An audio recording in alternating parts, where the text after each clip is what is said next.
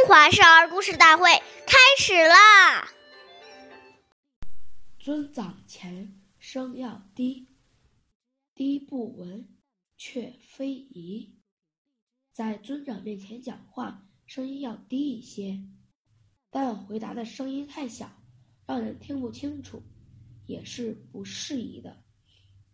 岁月易流逝，故事永流传。大家好。我是中华少儿故事大会讲述人刘基哲，我来自新乡县大赵营镇金喇叭少儿口才钢琴艺校。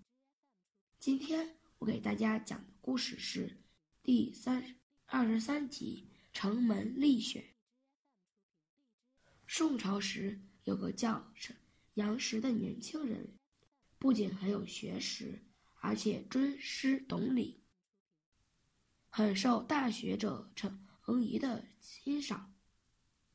一天，大雪飘飞，杨时和游卓去拜见老师程颐，正巧赶上程颐在屋子里休息。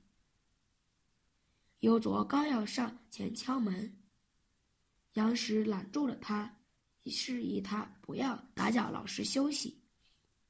于是两个人便恭敬地站在门外。当程颐醒过来后，过了很久，程颐终于醒了。这时候，门外的雪已经积了一尺多厚了。而，然而杨昂时和尤卓却依旧站在风雪里，没有一丝不耐烦的精神气。程颐见了，很感动。便把自己一生所学的知识都传给了这两位学生。下面有请故事大会导师王老师为我们解析这段小故事，掌声有请。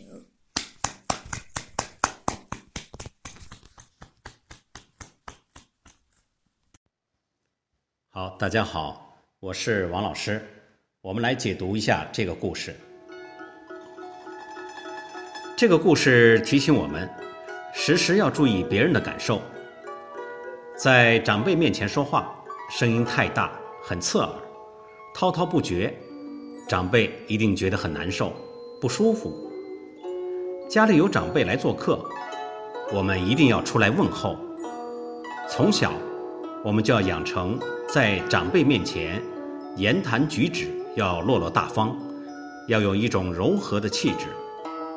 家里如果有长辈来，我们一定要让子女出来跟长辈问候，并注意在旁边观察他的礼貌应对情形。如果发觉孩子有哪些过失及表现不妥的地方，当下就要指导他应该如何做好才是对的。好，感谢您的收听，我们下期节目再会，我是王老师。想参与讲故事的同学，请关注我们的微信号“微库全拼八六六九幺二五九”。